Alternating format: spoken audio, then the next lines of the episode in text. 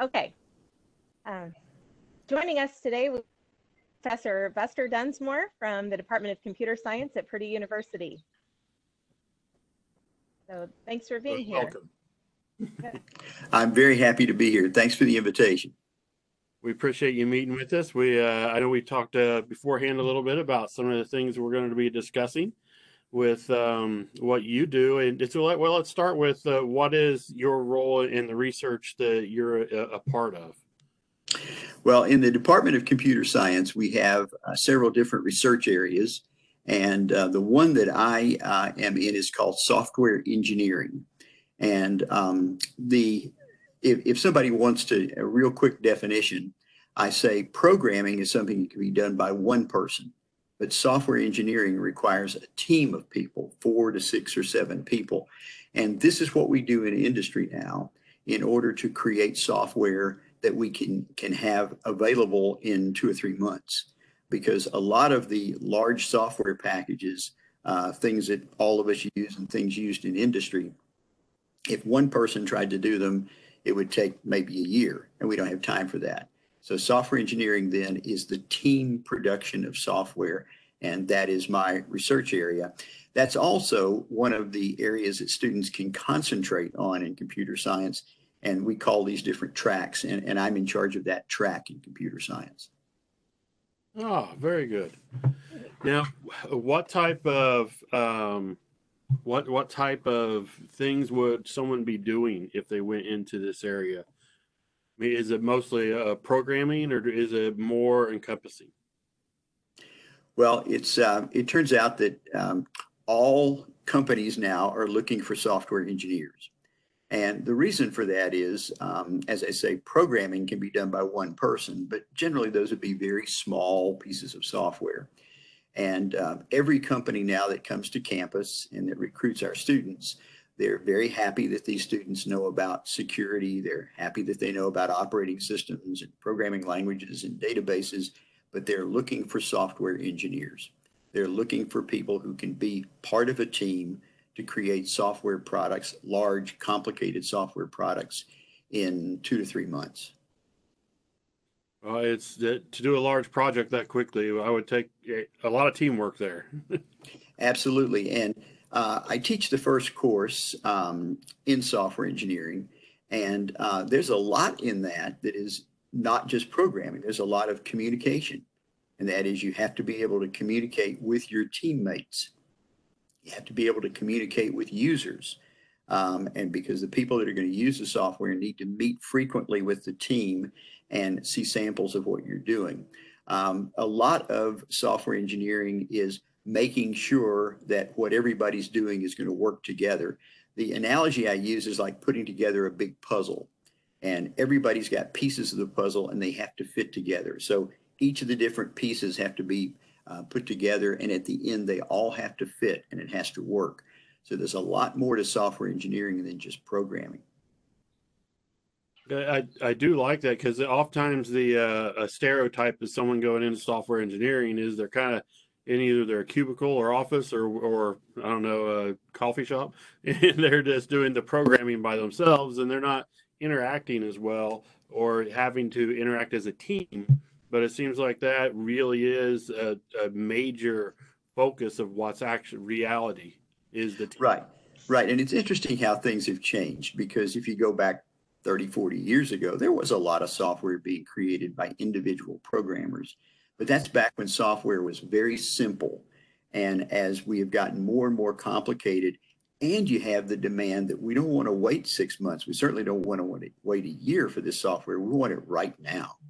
And so what we have, have done in this case is um, we, we've had to go to a situation in, in which um, software is being created by a team. So this idea of people sitting alone in a cubicle creating software is very old-fashioned um, and just doesn't happen anymore. Uh, there, there are lots of aspects to this. Um, for example, one of the things that they do are, are called uh, reviews, where they'll actually get the team together and go over the software that others have written so that other members of the team can try to spot errors in it. So this is the kind of stuff you could not do alone, but you can do when you're part of the team. Oh, very nice. So what type of, um, let's say, uh, high school students that are thinking about, oh, well, I would like to be a part of a team, be able to do software engineering. What type of background should they be starting to look at now?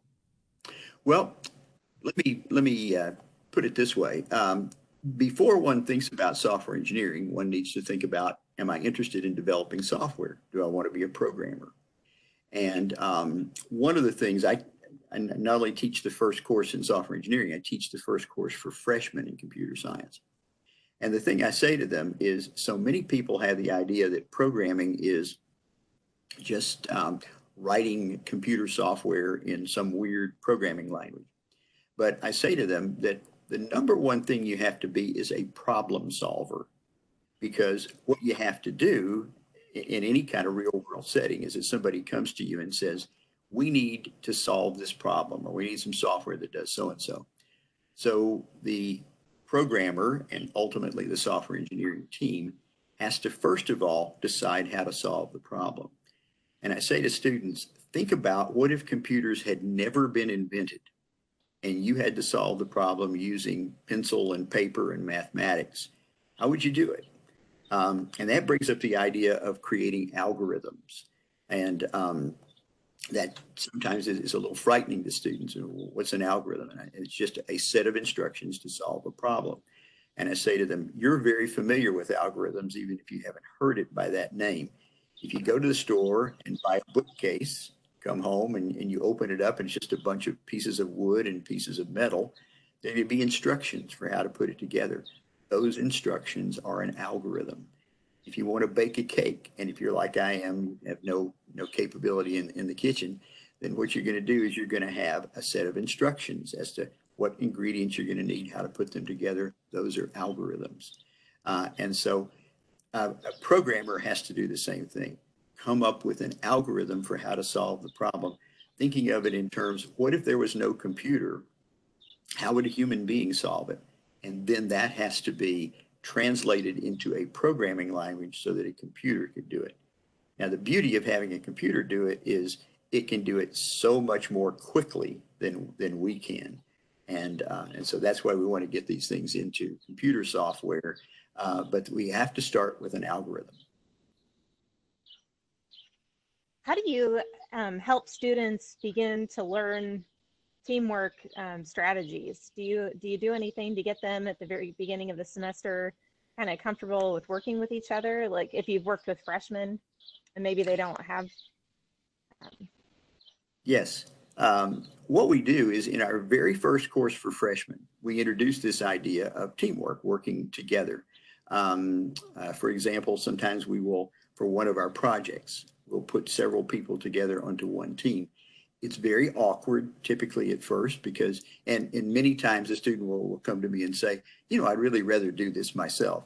And I'll say, I understand. I felt that way myself when I first started working with the team, but that's not the way that software is being created. So go back and concentrate on trying to cooperate with your teammates, do your part. And so we do this in several computer science courses, give them a chance to um, sort of move along in learning how to be a teammate. We um, allow them to um, give a, um, an, a, a sort of uh, evaluation of their teammates. And so people find out, what did people think of me? What did I do well? What did I not do well? And then by the time they get to the software engineering class, this is something that they've done before and they can really hone their skills, because at that point, they know these are the kind of things that people liked about working with me. These are the kind of things that they didn't like about working with me, and let me work on those so that my evaluation in this class will be really good. Do you have any platforms that you especially like using for um, teamwork? So like Microsoft Teams or any other, I, I don't know what other platforms there are that, that you like for your students to use or that you know of that the students use? Well, there are lots of things that students can use in terms of working together. Um, there's something called GitHub, which is a um, software repository. And um, we let students use any repository that they want, but in many cases they use GitHub.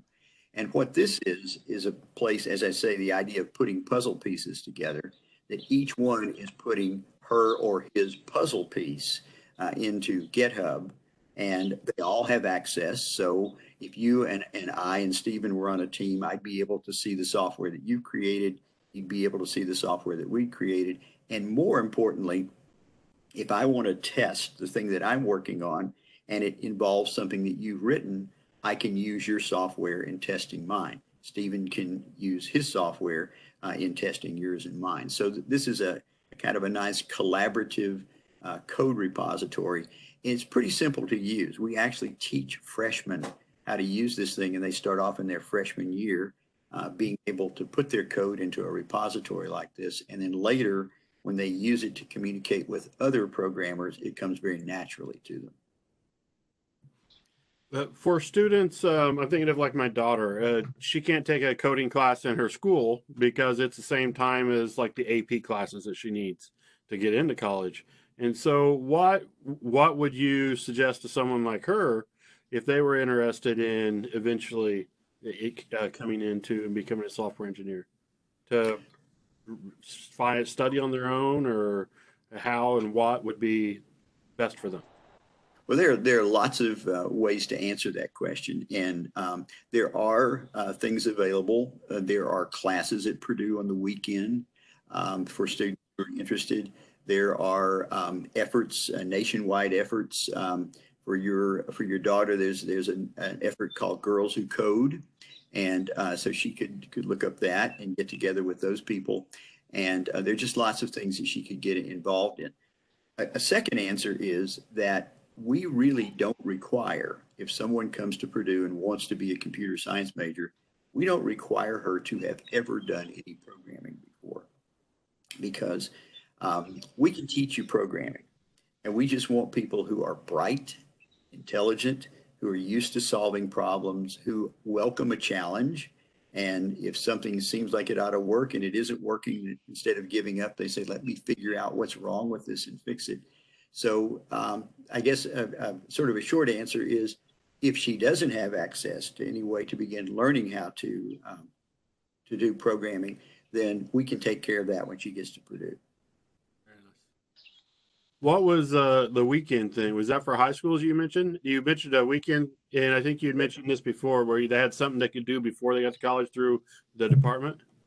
Yeah, I think there are uh, several programs. Uh, we have uh, an outreach coordinator in our department who uh, typically has, has run some uh, some weekend programs uh, and even some summer programs for students. And a lot of times students who are go to schools that don't have programming classes um, will be interested in doing that. It's an interesting situation that we're in in computer science. No one would ever consider being a math major in college who hadn't taken a lot of math classes in high school. But we still have people who say, I, I want to be a computer science major, but I've never had a computer science class in, in high school. And the reason sometimes they say is that they um, they are at the same time of other courses they need to take, or there, there are a number of high schools out there who still really don't have any computer science classes. And so we have to um, uh, we, we have to recognize the fact that we're going to be getting students who, who don't have a background in programming. We actually have a program in our department called the Bridge Program. And in the summer, um, two weeks before the semester starts, we have a two-week intensive program for students who've never done any programming, or for those who've done very little, to get them to the point where they can be successful in our first course for freshmen. Oh, very nice. Very nice. I thought there was a program. I couldn't remember what it was called. The, the Bridge Program. Okay. Bridge Program. And then the other thing we do is our first course for freshmen, We, we break that into two big sections, and um, one is for students who have quite a bit of programming experience, and the other is for those who don't. And I teach the course for those who, who don't have as much programming experience. It's like we just line them up and cut it right in the middle and say, all right, this, this group of students goes with me. We call that one eighty gold. And then the ones who have a lot of programming experience, we put in one eighty black. And um, And basically, it's it's a difference in the way that I teach it. And that is, I teach the course basically by saying, I assume that you have never seen this before, so let me teach it to you as if it was something absolutely brand new. Um, we cover the same things. We make sure at the end of the class that they know everything that they need to know to go on. But it's just organized in a way so it's not intimidating to people who've never seen it before. I like that. I, I, I think that would help a lot of people because it can be very intimidating if you don't have the background for it. It has been very helpful. Uh, the Bridge class alone has, has been tremendously helpful in terms of retaining students. And we've graduated about seventy-five percent of the students who've been through the Bridge class, which is a larger number than just the students in general. And for the, the one eighty Gold, we've had a lot of success of these students being able to move on in the program. And um, in many cases in the past, without this class, they would have struggled. Where do you see software engineering going in the future? And so what's, I, what's coming down the line? What, excuse me, what did you say? So what's coming down the line? What, what do we okay. expect? Well, there always is the demand for much more complex software, much more quickly. And so what I would foresee in the future would be that these teams that are creating software engineering projects, that they're going to be doing a lot more of grabbing software off the shelf, plugging it together. So rather than creating things brand new, which is kind of the, the, the mode that we've been in for a long time in computing, it's going to be a lot more reuse of software.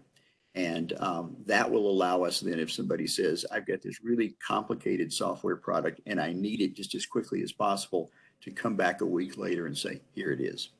And so that's going to mean that software engineers not only will have to be able to write software on their own, but they'll have to be able to go to, to libraries and find a, appropriate software and plug them into what they're doing. Uh, I could, I hear things like that from my son, who's in kind of the coding things where they, they do seem to pull a lot already off of different things. It just, I was, which surprised me. I didn't realize that was, that was something that, that happened. Yes. And so, Sarah, I interrupted you. You started to ask something. Go ahead. No, I didn't. Oh, okay. Yeah. Sorry. It looked like you were saying something. I didn't want to be rude. And so what kind of um, background did you have? How did you end up here teaching the software engineering? Well, it's kind of an interesting story about me. Um, I went to a high school where I, they did not really, they had a computer science class, but it wasn't any good. Um, so I go, I go to college and uh, I've got this old professor, and he was one of these guys who would just put slides up and read them to us. And, um, and so I really struggled. Um, I was uh, thinking of dropping the class, dropping out of computer science. Um, and, but, but toward the end, I began to put things together, and I ended up getting the lowest B in the class. And this was back in the era when they actually posted grades. And so I could actually see my B, and beneath it was the, was the next C. And so, um, I, but I, I made a vow to myself back then. And I said, if, if I ever get a chance to teach this first class for freshmen, then I am going to, no, I'm not going to read the slides to them. I'm going to explain everything, not just how you do something, but why you do it, when you do it, when not to do it, why not to do it, so that people won't struggle the way that I do.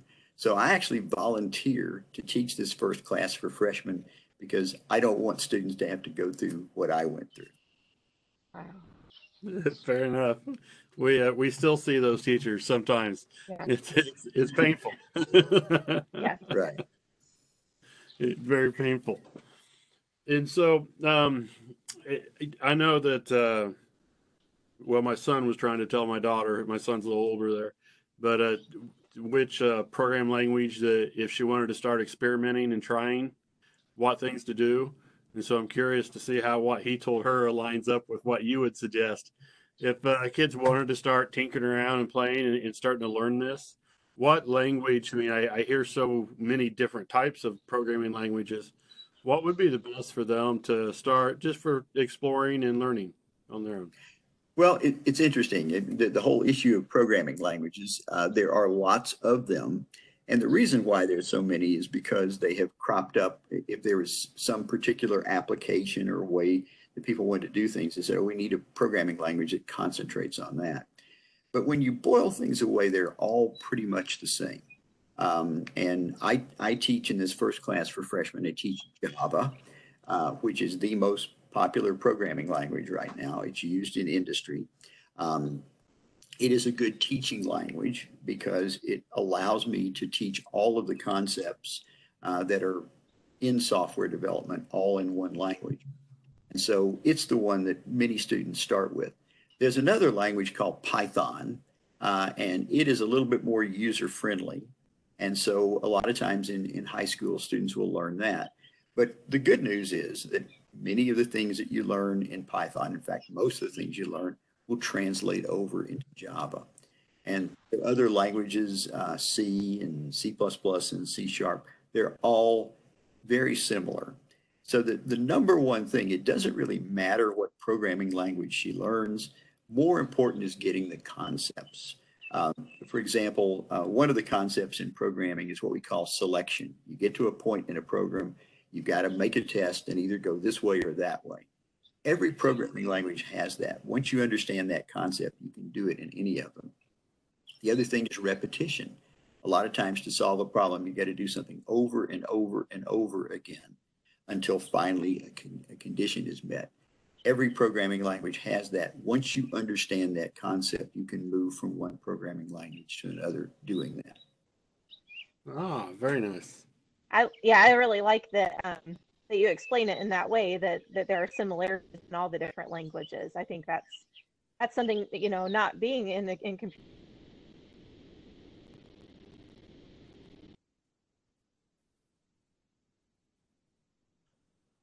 More like, oh, okay. Right, and, and uh, as I say, you can you can do um, just about the same things in every programming language. Some of them are just a little bit more suitable for certain applications than others. That's that's really the big difference. Well, very good. All right, so parting um, parting advice to people who are, well, I guess more than to people who might be interested, parting advice to people who just don't understand or know about software engineering. What would you uh, to have to say to them? Well, I would say um, for any student, um, if you're looking for a career that can be incredibly rewarding, give you a chance to work with people in different areas and help them solve their problems, such as people in the medical community or in the, um, in, in the ecological community, and you want to help them solve their problems.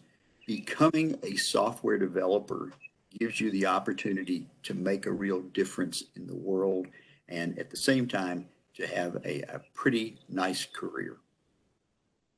Very nice. Thank okay. you. We appreciate you. We appreciate. We know you have limited time, and you uh, you keep a very busy schedule with everything you're doing, and uh, we we thank you, and I really appreciate you uh, agreeing to sit down and chat with us. I'm very happy to do it, and um, and I just hope that this is uh, helpful to people who might not know exactly what's going on in computer science. That's the idea. It will be. Yeah. Thank you for listening to our podcast. Please hit the subscribe button so you'll continue to hear about new and exciting STEM-related work being done. Tweet us questions, suggestions, and requests at Purdue S O S or email us at k twelve science at purdue dot e d u. Until next time, be super, and remember, you are someone's hero. Boiler up! Hammer down!